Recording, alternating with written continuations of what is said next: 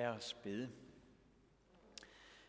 Kære Herre Jesus, du som er kommet til verden for at enhver, som tror på dig, ikke skal fortabes, men have evigt liv. Hjælp os at høre din kærlighed i de ord, som du taler til os i dag. Amen. Dette hellige evangelium skriver evangelisten Matthæus.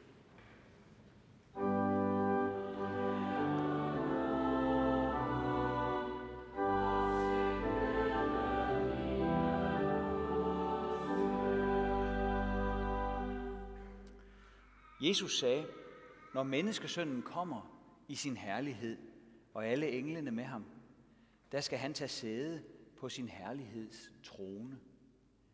Og alle folkeslagene skal samles foran ham, og han skal skille dem, som en hyrde skiller forerne fra bukkene. Forerne skal han stille ved sin højre side og bukkene ved sin venstre. Der skal kongen sige til dem ved sin højre side, Kom, i som er min fars velsignede, og tag det rige i arv, som er bestemt for jer, siden verden blev grundlagt. For jeg var sulten, og I gav mig noget at spise. Jeg var tørstig, og I gav mig noget at drikke. Jeg var fremmed, og I tog imod mig. Jeg var nøgen, og I gav mig tøj. Jeg var syg, og I tog jer af mig. Jeg var i fængsel, og I besøgte mig. Der skal de retfærdige sige, Herre, hvornår så vi dig sulten og gav dig noget at spise, eller tørstig og gav dig noget at drikke? Hvornår så vi dig som en fremmed og tog imod dig, eller så dig nøgen og gav dig tøj? Øh, hvornår så vi dig syg eller i fængsel og besøgte dig? Og kongen vil svare dem, Sandelig siger jeg, alt hvad I har gjort mod en af disse mine mindste brødre, det har I gjort imod mig. Der skal han også sige til dem med sin venstre side, Gå bort fra mig, I forbandede til den evige ild, som er bestemt for djævlen og hans engle. For jeg var sulten, og I gav mig ikke noget at spise. Jeg var tørstig, og I gav mig ikke noget at drikke. Jeg var fremmed, og I tog ikke imod mig. Jeg var nøgen, og I gav mig ikke tøj. Jeg var syg og i fængsel, og I så ikke til mig. Der skal også de sige til ham, Herre, hvornår så vi dig sulten eller tørstig eller fremmed eller nøgen eller syg eller i fængsel, uden at vi hjalp dig? Der skal han svare dem, Sandelig siger jeg jer, alt hvad I ikke har gjort mod en af disse mindste, det har I heller ikke gjort mod mig. Og de skal gå bort til evig straf, men de retfærdige til evigt liv. Amen.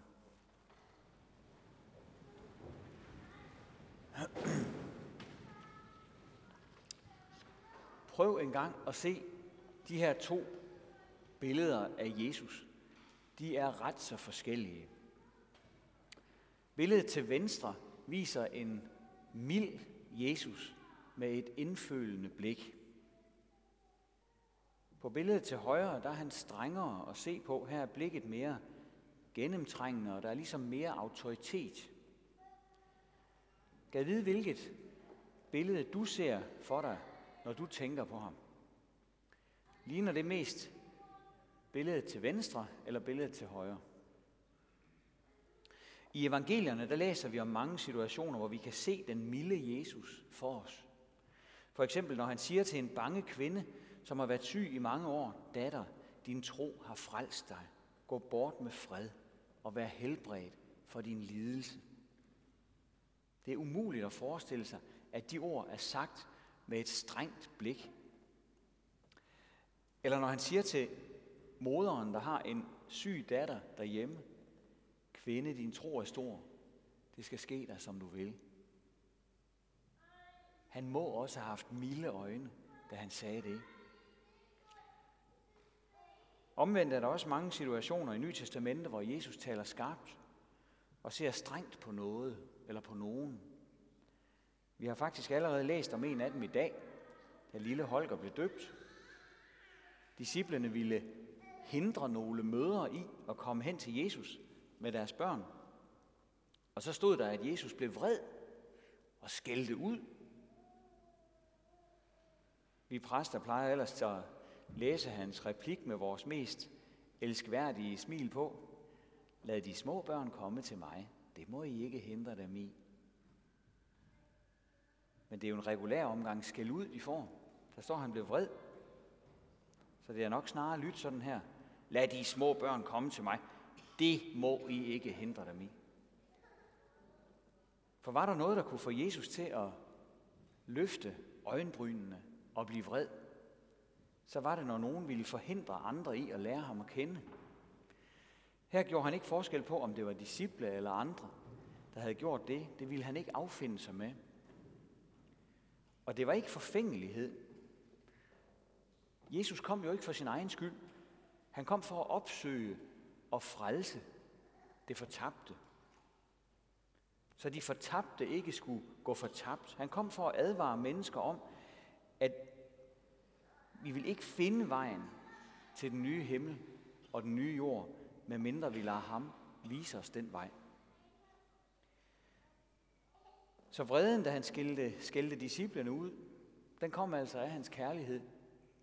Den store guddommelige kærlighed til menneskene, som var hele hans drivkraft.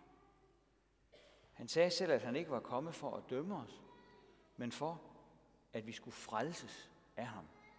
Det var hans agenda. Og netop derfor blev han vred, hvis nogen stillede sig imellem. Det var den samme vrede, der skyllede op i ham, dengang han jo handelsfolkene ud af tempelgården og væltede de stande, som de øh, solgte deres varer fra. Der står skrevet, råbte han, mit hus skal være et bedehus, men I har gjort det til en røverkugle. Altså sådan et tilholdssted for gangster og svindlere. Handelsfolkene, de var rykket helt ind, hvor folk holdt gudstjeneste. Så gudstjenesten ikke længere handlede om Gud. Den handlede ikke om at bede. Helligdommen var ikke noget bedehus længere. På den måde stillede de sig imellem Gud og mennesker. Så tog han et stykke reb, og så lige frem piskede han dem ud af døren. Der var nul tolerance fra hans side, når det galt den slags. Så når vi læser i Nye Testamente, så er det helt klart, at Jesus rummer begge sider. Både den milde side og den strenge side. Og sådan er det jo forresten nok med alle virkelige personer. Vi har ikke kun én side. Der er mere at sige om dig og mig, fordi vi er rigtige personer. Vi kan både være milde og det modsatte. Forskellen er bare, at når det handler om Jesus, så er det ikke hans øh, humør eller dagsform, der gør udslaget hver gang. Hver gang er det hans kærlighed, der ligger bag. Både når han taler mildt og når han taler strengt. Men tilbage til vores billeder. Faktisk så er der fiflet med de der billeder. For i den ægte udgave, der er der kun ét billede. Øh, det har nogen så lavet to billeder ud af på computeren ved at dele ansigtet på midten og, og sætte øh, en venstre halvdel mere øh, på ved siden af venstre halvdelen spejlvendt, og lige sådan med højre halvdelen af ansigtet. Vil du vise os det oprindelige billede, Dorte? Det kommer op her. Sådan ser det ud, det originale billede. Det er en smuk gammel ikon, som man kan se i Sankt Katarina klostret nedenfor Sinai bjerg i Ægypten. Det hedder Kristus Pantokrator. Det betyder på græsk alherskeren Kristus. Altså Jesus som troner i al sin magt. Ham som har al magt i himlen og på jorden. Ham som skal sidde på sin herlighedstrone på dommedag. Så her er Jesus malet, som Bibelen virkelig fortæller om ham. Som den almægtige, der på samme tid er mild og streng. Han er både den, der strækker sig umådeligt langt for os, og han er den, der siger os sandheden. Og det gør han så sandelig også i dag i teksten, som vi har lyttet til. Der bliver ikke lagt fingre imellem. Vi hører, at alle mennesker skal møde ham på dommedag, når han kommer igen, for at dømme levende og døde, som, som vi sagde det i trosbekendelsen, da lille Holger blev døbt. På den dag, der vil den fysiske død være en parentes, som er overstået. Den død, som vi intet kan stille op med, vil Jesus annullere på et øjeblik. Vi skal blive levende igen, hvis altså vi har nået at dø, før han kommer. Og så skal vi møde ham, ansigt til ansigt, individuelt. Det lyder jo godt, at alle skal det, men der er mere at sige. På den dag skal alle vi mennesker, der har levet til alle tider, deles i to grupper på hver sin side af ham. Det svarer til, at vi vælger side her i livet. Allerede her i dette liv vil vi lytte til det, han siger. Vil vi bede ham om at forklare det for os og give os troen? Eller lukker vi ørerne, fordi vi synes, at han er for streng og gammeldags, ham Jesus? På den måde deler vi mennesker os i to grupper allerede her i livet. Og den relation, som vi har til ham, når vi dør, vil danne grundlaget for den dom, som Jesus skal afsige over os hver især på den dag. Dommen vil være evig, og den vil ikke kunne appelleres. Der vil følge en forklaring med, men dommen kan ikke gøres om. Jeg kan ikke læse den her tekst, uden at blive meget urolig. Den får mig til at tænke på, hvor gerne jeg vil være i den rigtige gruppe den dag. Og jeg ved, at jeg kun kommer det, hvis jeg holder mig til Jesus hele mit liv, til min sidste dag her på jorden. Og jeg bliver også urolig, når jeg tænker på de mange mennesker, som jeg elsker, men som pt. ikke lader til at have en tro på Jesus. Jeg er urolig for, om de må komme til at havne i den forkerte flok, når Jesus kommer tilbage og deler menneskeheden op i to. Det ville være forfærdeligt. Det vil jeg virkelig, virkelig være ked af. Og jeg ved, at det er en smerte, som jeg har til fælles med Jesus. For han græd engang over en hel by. Det var en dag, hvor han så frem imod dommedag, og han forudsagde, at en masse mennesker i Jerusalem ikke ville komme til at være med i den rigtige flok på dommedag. Han græd, og så sagde han, vidste blot også du på denne dag, hvad der tjener til din fred. Men nu er det skjult for dine øjne. Det var ikke det hårde blik. Det var det sørgmodige blik. For når nogen, man elsker, råder sig ud i noget rigtig skidt, så bliver man virkelig ked af det. Her i livet, der kan vi rode os ud i meget skidt, men uanset hvad vi har rodet os ud i, så er Jesus aldrig længere væk end en bøn. Hvis vi bekender vores sønder for ham, så tager han imod os, så redder han os. Og så kan vi glæde os til at komme med ind i den nye verden, som han har forberedt til mennesker. Og det er uanset, hvor meget rod vi har i vores liv.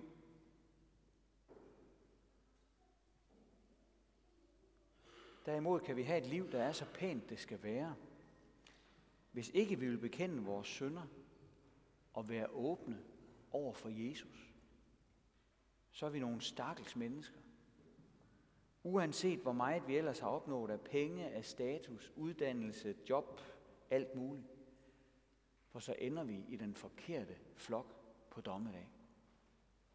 Og det fortæller Jesus os i dag. Og hvor er det godt, at han gør det. Tænk, hvis han holdt det hemmeligt. Det ville være en forfærdelig overraskelse. Der bliver samtidig talt om helvedes prædikanter. Det er noget slemt i dag. Man er helvedes prædikant, hvis man siger sådan noget, som Jesus siger i dagens tekst. Det er ikke tit, vi kristne gør det, for vi bryder os ikke om at tale om helvede. Det er ikke spor behageligt. Det er så uhyggeligt, at det kan lade sig gøre at gå evigt fortabt.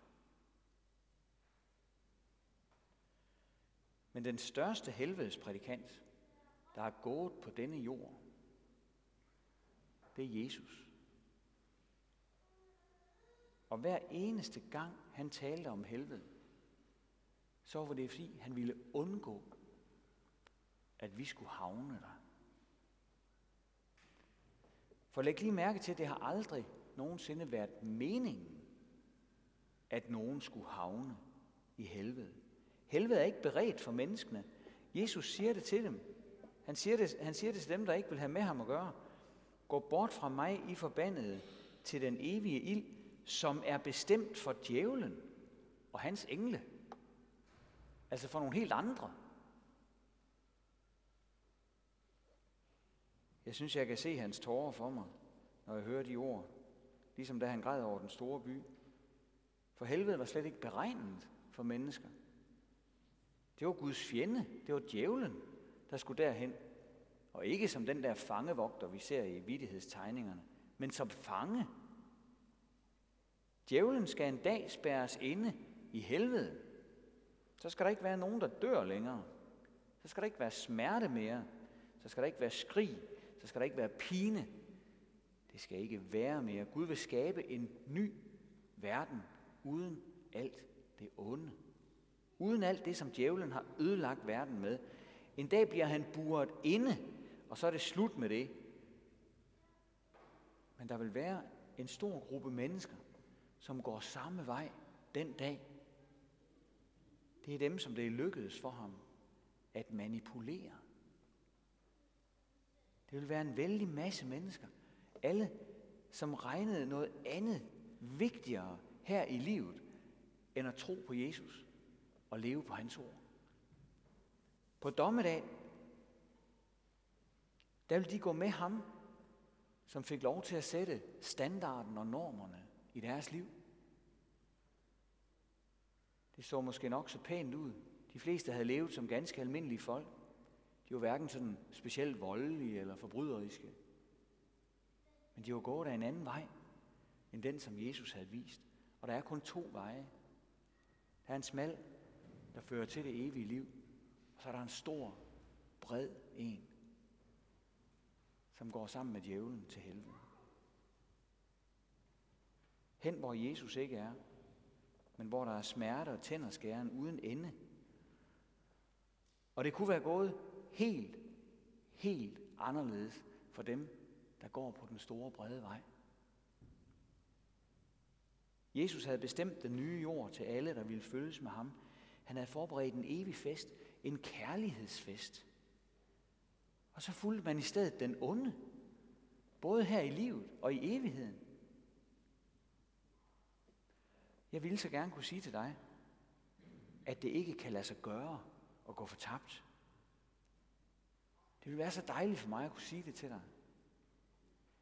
Men det vil være at sige det stik modsat af, hvad Jesus siger i teksten i dag. Og så nytter det jo ikke noget. Hvis jeg benægter det, som Jesus siger, og forsikrer dig om, at alle mennesker bliver frelst, uanset hvad, så er det ligesom at stå på gaden og dele matadorpenge ud til folk. Det ser så fint ud, men det er intet værd.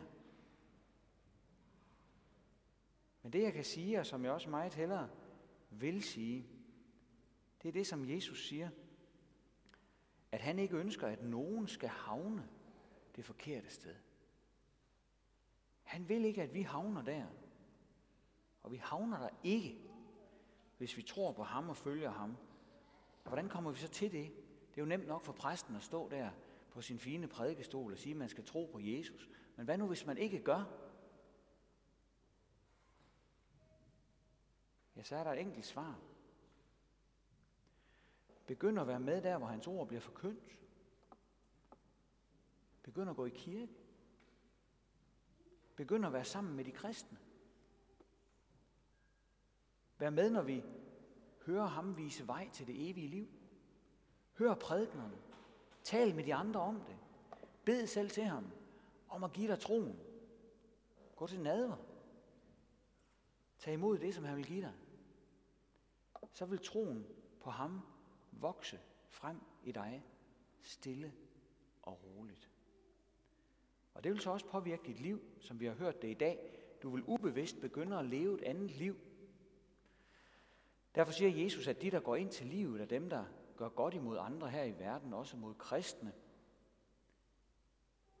Nu er det sådan, at det ikke er gode gerninger, der gør en person god. Men en god person gør gode gerninger. Det er Luther, der har mindre som det. når vi følges med Jesus, der er så helt utrolig god, så vil der også ske noget med os, en inspiration til at gøre noget godt for andre. Vi vil ikke gå og, og fokusere på hver en 50 øre, vi har givet til en eller anden indsamling, eller øh, hvert besøg, vi har aflagt, sådan som mennesker ellers i almindelighed gør. Jamen, jeg gav så og så meget til den indsamling, og jeg har sandelig været hen og besøge den og den. Vi vil gerne gøre de ting, men vi vil ikke gå og holde regnskab med det. Og derfor er der også indbygget en overraskelse på dommens dag. De selvretfærdige protesterer. Vi har da ikke forsømt noget. Og de, der har fulgt Jesus, og kun er retfærdige på grund af ham, de vil også være desorienterede. For så meget betød det da heller ikke. Eller hvad? Men det betyder åbenbart meget med vores gerninger. For de er tegn på en dybere virkelighed inde bagved. Som Jesus selv siger et andet sted, et godt træ kan ikke bære dårlige frugter, og et dårligt træ kan ikke bære gode frugter. Frugterne de kommer, når vi holder os til de overleveringer, som vi er blevet undervist i, sådan som Mogens læste det fra Esajas teksten i dag. Altså holder os til den gode gamle kristendom. Det gode gamle budskab. For så vil Gud gøre noget godt med os imens, så vi også bærer frugt for ham. Og han vil vise os vej imens. Hans søn Jesus kaldes lige frem vejen. Har vi ham, så finder vi vejen. Helt frem. Helt hjem. Og det er det, som Gud pynser på. Det er derfor, han taler både strengt og mildt, både inviterer og advarer, både skælder ud og trøster, for han vil være vores himmelske far. Og det er afgørende for ham, at hans børn finder hjem til ham. Og der er ikke noget, der er vigtigere for Gud, end at han må kunne sige til dig og mig en dag, kom, I som er min fars velsignede, og tage det rige i arv, som er bestemt for jer, siden verden blev grundlagt. Ære være faderen og sønnen og helligånden, som det var i begyndelsen, så også nu og altid og i al evighed. Amen. Og lad os rejse os og ønske for hinanden som apostlen, hvor Herres Jesu Kristi nåde, Guds, vor Fars kærlighed og Helligåndens fællesskab være med os alle.